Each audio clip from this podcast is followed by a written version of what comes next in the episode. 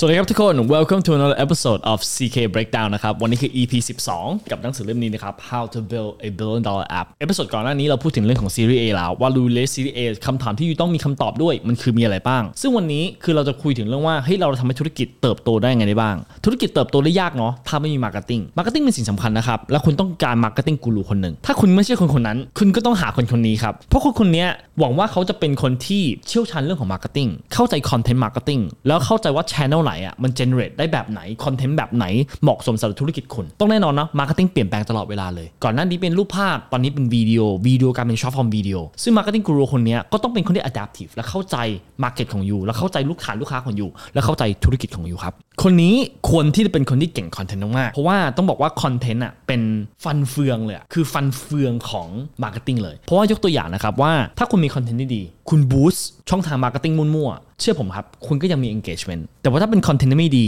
ถึงคุณ boost เจาะจงขนาดไหนอะ engagement จะน้อยมากๆ awareness ก็จะน้อยมากๆ so คอนเทนต์ที่ดีอะเป็นสิ่งที่สำคัญ marketing guru ของคุณคนนี้ควรที่จะเป็นคนที่เก่ง เรื่องของคอนเทนต์มาร์เก็ตติ้งคนที่เป็นคนที่เข้าใจคอนเทนต์มาร์เก็ตติ้งเพราะตอนเนี้ยไม่มีอะไรสำคัญมากกว่าคอนเทนต์แล้ว คนคนนี้ก็ต้องเป็นคนที่เก่งเลขด้วยเหมือนกันทำแต่คอนเทนต์แต่ไม่ชี้วัดผลของตัวเอง เป็นเรื่องที่ไม่ดีครับ เป็นเรื่องที่อันตรายมาก เขาควรเป็นคนที่ data driven เพราะเขาเป็นคนอะที่จะบอกอยู่ว่า ของคุณ CAC ของคุณตกลงแล้วมันคืออะไร เพราะคุณไม่สามารถทำคุณไม่สามารถคำนวณ CAC ได้ ถ้าคุณไม่ได้เป็นคนที่ชอบตัวเลข Marketing ก็เลย Marketing Guru คนนี้จำเป็นที่จะต้องชอบตัวเลขนะครับไม่ชอบไม่ได้ และอีกอันนึงคือคนนี้ก็ต้องเป็นคนที่สามารถบอกอยู่ว่าเฮ้ยอยู่ควรโฟกัสกับ push marketing หรือว่า pull marketing มากกว่า สัดส่วนมันแบ่งเป็นยังไง push marketing คือ social media ไหมหรือ pull marketing คือฝั่ง Google search อันนี้เป็นสิ่งที่เขาต้องตอบอยู่ด้วยเหมือนกันคำตอบเขาอาจจะไม่มีตอนแรกนะครับแต่เขาต้องมีความสามารถในการทำ A/B testing ในช่วงต้นนะครับเพื่อรู้ว่า CAC ของแต่ละ channel อะมันแตกต่างกันยังไง และ channel ไหนเป็นสิ่งที่ช่วยธุรกิจคุณได้มากที่สุดครับ ถ้าคุณตัดสินใจว่าทำเรื่องของ push marketing แต่ว่า social media เขาคนนี้ก็ต้องตอบคุณได้ว่าเฮ้ย social media ไหนที่คุณต้องโฟกัส TikTok YouTube IG Facebook เยอะมากนะครับ ช่องทาง Snapchat นะครับเยอะมากแล้ว content form ของคุณคืออะไร คุณทำเป็น long form content และโพสต์ใน YouTube Facebook คุณโฟกัสที่กราฟิกโพสต์ใน Facebook IG หรือคุณจะโฟกัสกับ short form video ที่โพสต์ใน IG กับ TikTok ratio ของ you เป็นไรล่ะ สมมติว่า you มีเงินล้านหนึ่ง you จะใช้เงินเท่าไหร่กับ ad ใช้เงินเท่าไหร่ กับคอนเทนต์เพราะคอนเทนต์ต้องใช้เวลาโปรดักชันถ้าคุณมองเรื่องของทำวิดีโอล้านหนึ่งคุณใช้8แสนกับโปรดักชัน2แสนกับ boost หรือว่า8แสนกับ boost 2แสนกับโปรดักชันถ้าคุณใช้โปรดักชันน้อยลงแปลว่าจำนวนคอนเทนต์ก็จะมีน้อยลงส่วนคุณภาพของคอนเทนต์ของคุณก็จะต้องดีขึ้นนะ ถ้าไม่ดี8 0 0แสนนี่คือเหมือนเอาเงินละลายน้ำเลยนะครับอันนี้ก็จะเป็นสิ่งที่สำคัญครับคุณคนนี้ต้องรู้และอันนึงคือคอนเทนต์แบบไหนคุณต้องโฟกัสคุณโฟกัสกับ hero content เลยอันเดียวโหโปรดักชันหนักๆนะครับจ้างเอเจนซี่หรือว่าอะไรว่ากันไปนะครับอาจจะแบบ budget แบบคลิปละล้านห้าคลิปละเจ็ดแสนได้ว่ากันไป แล้วหวังว่ามันจะ work เลย ความเสี่ยงก็จะสูงเนาะแต่ถ้าได้ viral ก็จะสูงด้วยเหมือนกัน หรือคุณจะโฟกัสกับ consistent content คอนเทนต์ที่มีเรื่อยๆคอนเทนต์ที่อาจจะอาทิตย์หนึ่งโพสต์เจ็ดอันอาทิตย์หนึ่งโพสต์สิบสองอัน ต่ออัน budget อาจจะไม่สูงเท่ากับอันหนึ่งแต่ว่าอย่างน้อยคุณได้ awareness long term อันหนึ่งโฟกัสที่ short term อันหนึ่งโฟกัสที่ long term ธุรกิจคุณเหมาะสมแบบไหน อันนี้ก็สำหรับ push marketing อย่างเดียวเนาะแล้ว pull marketing ล่ะถ้า marketing guru คนนี้บอกว่าต้องการ pull marketing คำถามที่คุณต้องมีให้เขาคือว่าแล้วแล้ว SEO strategy ของเขาคืออะไร search engine optimization กลยุทธ์ของเขาคืออะไร คุณตอนนี้มีปัจจุบันที่มีเว็บไซต์ที่มีดีพอหรือยังที่มี call to action ที่ทันใจทันทีเห็นได้ชัดเลย แล้ว bounce rate จะได้ต่ำคุณมีเว็บไซต์อันนั้นเพียงพร้อมหรือยังหรือถ้าคุณมีล้านหนึ่งคุณจะใช้เงินเท่าไหร่กับ SEM search engine marketing กับเท่าไหร่เพื่อที่มาซื้อ backlinks เพื่อที่มาเพิ่ม ranking ของ SEO คุณจะโฟกัสกับ SEO มากกว่าหรือ SEM มากกว่า SEM ต้นทุนคือเท่าไหร่ SEO ต้นทุนคือเท่าไหร่ อันนี้เป็นคำถามที่คุณต้องรู้ตัวนี้ครับคำถามพวกนี้เป็นคำถามแค่ตัวอย่างนะครับที่ marketing guru ต้องรู้ ถ้าคุณไม่ใช่ marketing guru คนนั้นคุณก็ต้องถามคนที่คุณจะต้องมาสัมภาษณ์ว่าเฮ้ยคนคนนี้รู้คำตอบสำหรับพวกนี้หรือเปล่า ถ้าคนคนนี้ไม่รู้ ผมว่าคนคนนี้ก็ยังไม่ใช่ หรือถ้าคุณหาคนนี้ไม่ได้ ผมบอกตรงนะ คุณอาจจะต้องไปเรียนเอง เพราะว่าส่วนตัว CK ครับ CK ก็ดู marketing ให้กับ Fastwork แต่ว่า CK ก็จบด้านบัญชี CK ไม่ได้จบมาเรื่อง ด้านมาร์เก็ตติ้งเลย แต่ว่า CK พอเข้าใจคอนเทนต์อันดับหนึ่งแล้วอ่านหนังสือค่อนข้างเยอะเนาะก็เลยทำให้ CK เข้าใจว่าโอ้ยจริงๆมาร์เก็ตติ้งอะที่ดีอะมันต้องเป็นยังไง พยายามศึกษาตัวอย่างที่ดีกับตัวอย่างที่ไม่ดีค่อนข้างเยอะครับเราจะได้รู้ว่ามาร์เก็ตติ้งที่ดีอะจริงๆแล้วมันคืออะไรและมาร์เก็ตติ้งแบบไหนเหมาะสมธุรกิจแบบไหนนะครับอีกอย่างหนึ่งที่คุณต้องรู้เกี่ยวกับกลยุทธ์ของธุรกิจของตัวเองนะครับคือหลังจากที่คุณได้เงินของซีรีส์ก้อนนี้มา อีกอย่างหนึ่งที่อาจจะ CEO คุณต้องรู้คือว่าคุณกลยุทธ์ของคุณคืออะไร กลยุทธ์ของคุณคือ maximize LTV หรือว่า minimize CAC maximize LTV อะแปลว่าว่าคุณต้องลงทุนกับคุณภาพค่อนข้างเยอะแปลว่าต้นทุนของคุณก็ต้องสูงขึ้น เพราะ LTV แปลว่า user ต้องกลับมาใช้กับใช้กับใช้กับเรื่อยๆ แปลว่าสินค้าของคุณอะมันต้องดีจริง ลูกค้าถึงกลับมาซื้อเพิ่ม ก็แปลว่าต้นทุนของคุณอะก็ต้องเพิ่มด้วยเหมือนกัน หรือคุณคิดว่าพอต่อของคุณอะมันดีพอแล้วแล้วคุณสามารถโฟกัสที่ทำไงก็ได้ให้แคกมันต่ำที่สุดได้เลย กลยุทธ์ 2 อันเนี้ยไม่เหมือนกันใช่ไหมครับถ้ากลยุทธ์เน้นแคกต่ำคุณอาจจะเน้นเรื่องของคอนเทนต์จำนวนคอนเทนต์จำนวน viral content มากขึ้น แต่ถ้าเป็น LTV อะคุณอาจจะต้องลงทุนกับ product มากขึ้น แล้วลงทุนกับ marketing น้อยลงเพราะ LTV ของคุณอะยังไม่เหมาะสม